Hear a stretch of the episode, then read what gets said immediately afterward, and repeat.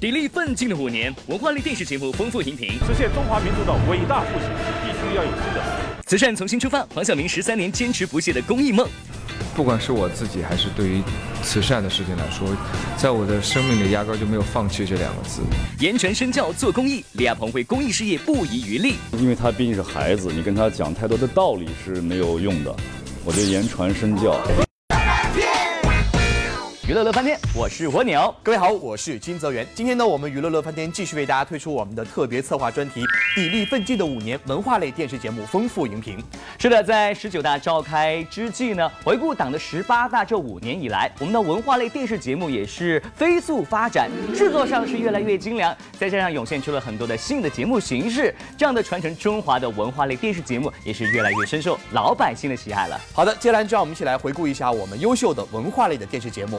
二零一七年伊始，一批文化类节目异军突起，以深沉隽永的独特气质吸引了观众的目光。实际上，从党的十八大以来，文化类节目从未缺席过。从二零一三年的中国汉字听写大会，到二零一四年的中国成语大会，再到二零一七年的朗读者等等，五年来，越来越多的人开始注重文化洗礼、文化保留和文化传承。比如大型文化情感节目《朗读者》，它用优美的文字。丰富了人们的精神世界。节目没有绚丽的舞台，只有朗读者安静的念诗、读散文、分享家书，让观众通过那些曾改变主人公生命轨迹的文字而获得共鸣。姥姥拍着我说：“你要是救不了孩子，谁都救不了。”姥姥知道，你行。朗读者的播出彰显了电视媒体的传播创新、文化坚守方面的不懈追求，唤醒文化传统。提振群体精神，以持续创新巩固健康导向。而朗读者节目，也就是希望能够彰显这样一种人之所以为人的精神。也可以说，在这样一个喧嚣的时代，重新把目光又投注到了最简单也最丰富、最质朴也最深刻的文字的世界，就是要扛起这样一面文化的大旗。我们作为媒体人，也理应在文化的传承和创新这条道路上。一往无前，始终如一。不会爱上吹过麦田的风。我和庄奴先生共同创作了一首词，我今天到这里用读这首歌词的方式，表达我对先生的思念，希望天堂里的他也能够听见我朗读的声音。总有一段文字影响生命的成长。总有一个人在生命中留下抹不去的痕迹。朗读者。纵观全国，东南卫视也正朝着为人民带来精良节目的目标大步迈进。节目《中国正在说》以讲好中国故事、发出中国声音为定位，分别聚焦中国崛起、文化自信、“一带一路”、长征精神、货币主权等重大题材，在大是大非上敢于亮剑，既廓清了模糊认识，凝聚了思想共识，也充分的展示了一个全面、真实、立体的中国。实现中华民族的伟大复兴，必须要有新的。我们找到了自己成功的道路，我把这个道路叫做中国模式。我们要重新夺回我们的话语权，夺回我们的审美权、道义权和历史解释权。而东南卫视的另一档节目《天籁之声》也为观众们献上了一股清流。民族音乐是天籁之声的核心，节目着眼于传统文化，尤其是民族音乐的继承和发展。通过为民族歌手提供演绎各民族音乐的舞台，提升了民族音乐的传播度，更促进了民族文化的发展创新。来自新疆的维吾尔族歌手科尔曼，更是将非物质文化遗产刀郎木卡姆搬上舞台，一曲《楼兰传奇》，带观众进入文化寻根之旅。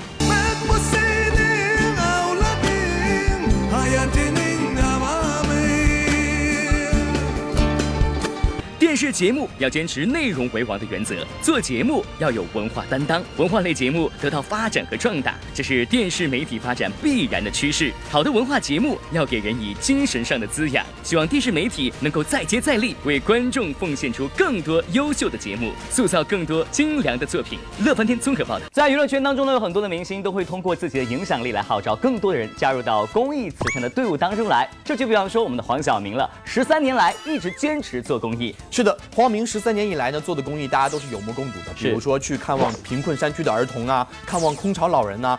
我觉得有的时候做公益就是不分大小，重要的就是把精神传递下去。那接下来就让我们一起走进黄晓明的公益之路。现如今的娱乐圈中，越来越多的明星都积极投身到公益事业之中，而在这个阵容强大的慈善团队里，黄晓明可以算得上是不折不扣的中坚力量了。多年来，黄晓明一直致力于慈善事业，你会看到黄晓明常年奔波于各个山。学校去帮助那些家庭困难的孩子们，让他们更加勇敢坚强。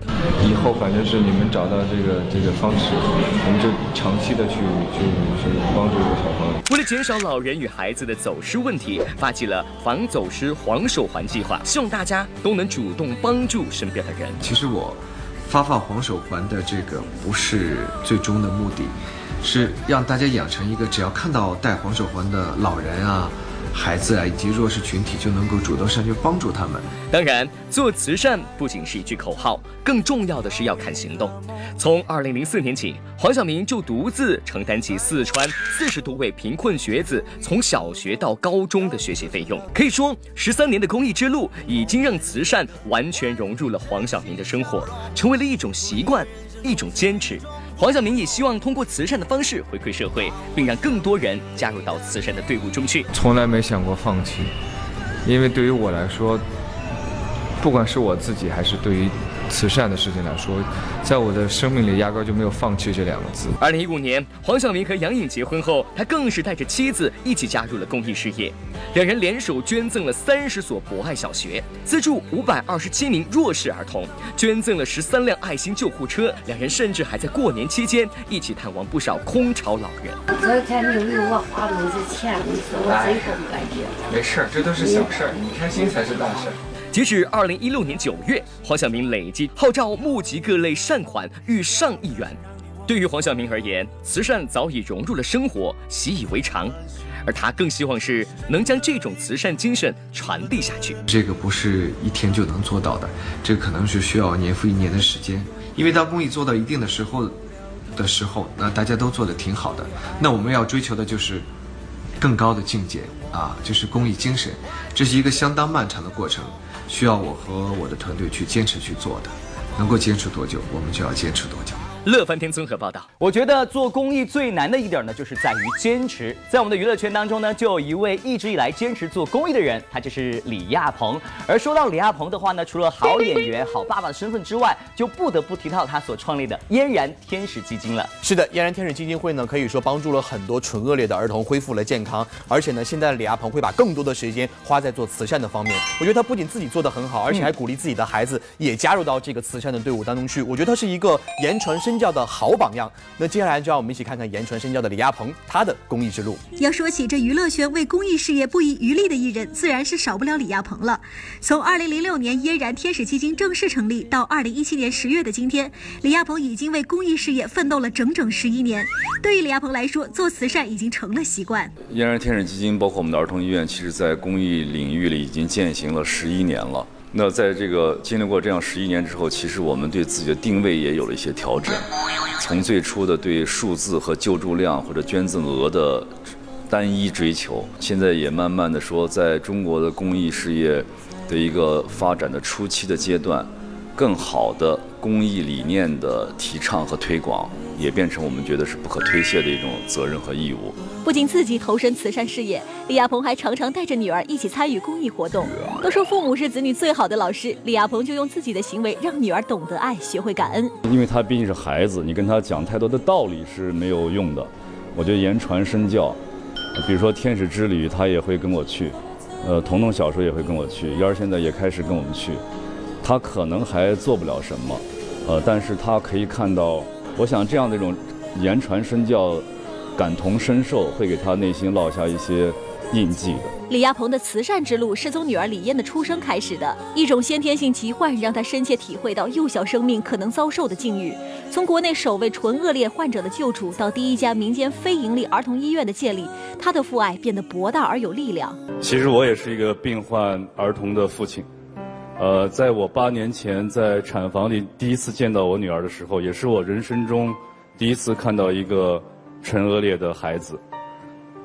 呃，后来在她做手术的时候，我自己在那个医院，我不敢在手术室里待着，我去医院的花园里散步。当时我就许下了一个心愿，我说，我希望在我的有生之年，我可以帮助一万个孩子去完成他们的手术。我最大的目标就是，当我有最后一个能力的时候，哪怕一年我只可以资助一个孩子，我想坚持到我的人生最后那一刻。我想，对于我或者对我的女儿来讲，她才是最有意义。截止到二零一六年，嫣然天使基金团队已经为超过一万一千五百名患儿提供全额免费的唇腭裂修复手术。而为了更好地帮助偏远地区的唇腭裂患儿，李亚鹏在二零零七年成立了“天使之旅”，把爱传出去的医疗救助项目，范围跨越了四川、新疆、西藏、内蒙古等多个地区。我们中间摆了个氧气瓶，一晚上没有睡，一分钟没有睡，无法入睡。最后一个庆功会上，所有的老乡给我们。每人献上一个哈达，嗯，觉得就是这种发自内心的这种，对我的震撼是非常大。正因为看到了越来越多的人因为自己的善意而露出微笑，李亚鹏更坚定了自己做公益的脚步。他不止一次在公开场合表示，公益是他后半辈子坚守的事业，而他也是这么做的。你发现你能给这些人都会带来一些快乐，而这种让别人快乐的时候，其实你会你会发现哦。最终你也很快乐了，这个话是绝不是一句空话，那种快乐是让我们会落泪的一种快乐。乐翻天综合报道。是的，看到我们的娱乐圈的艺人们一直以来是为慈善努力着，真心要为他们点一个大大的赞了。当然呢，在我们的社会当中，除了他们之外，还有很多的企业也是致力于我们的公益慈善的。我们想说，做公益，我们永远在路上。都说做慈善并不能仅是口号而已，还要落实到行动上。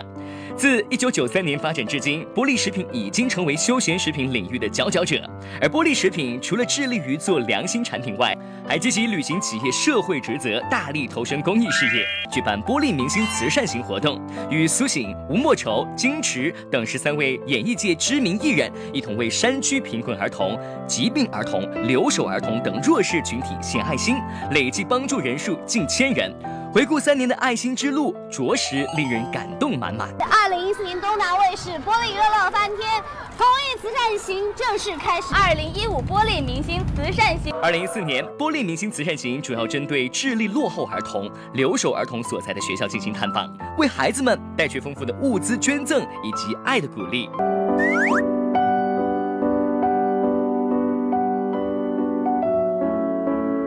我唱，我唱喜欢光脚丫，你们唱呀咿呀咿呀。呀呀呀 OK，喜欢光脚丫。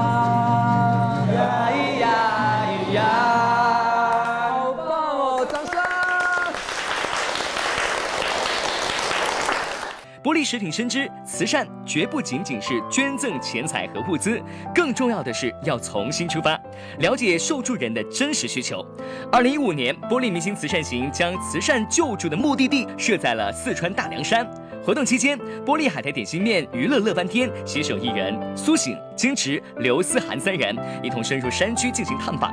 在山里，金池为孩子们带来了一堂别开生面的音乐课，点亮了孩子们的音乐世界。如果感到幸福，你就拍拍手；如果感到幸福，就快来拍拍手呀！看那大家一起都来拍拍手。刘思涵为山区的孩子们送来了期待已久的国旗。唱国歌，起来！不愿做奴隶的人们，把我们的血肉筑成我们新的长城。非常感谢你们能帮我完成这个带孩子们升一次国旗的心愿。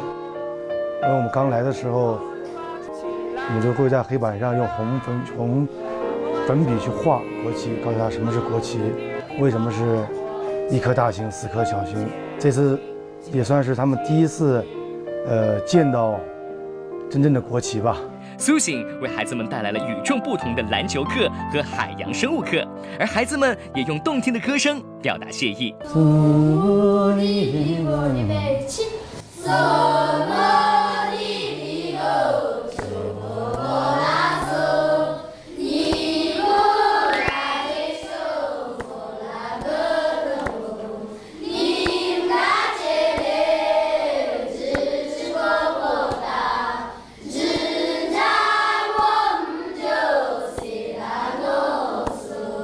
山里的孩子而言，大海只是一个名词，没有人知道那究竟是什么样子的。当玻璃食品了解到部分孩子的看海的愿望之后，立马行动起来，圆了八位山里孩子的看海梦。这份行动力着实令人敬佩。相信我相信明天，我相信青春没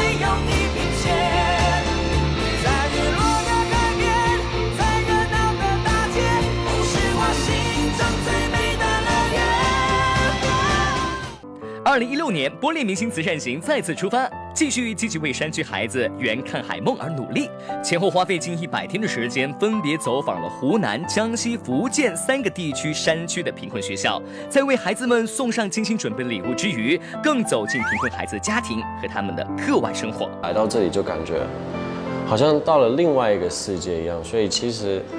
我们需要知道的是，这个世界上其实有有很多人还是需要帮助。虽然没有办法立马改变孩子们的生活现状，但玻璃食品还是从点滴出发，尽最大力量满足山区孩子看海的愿望。海狮好可爱，它会向我们敬礼。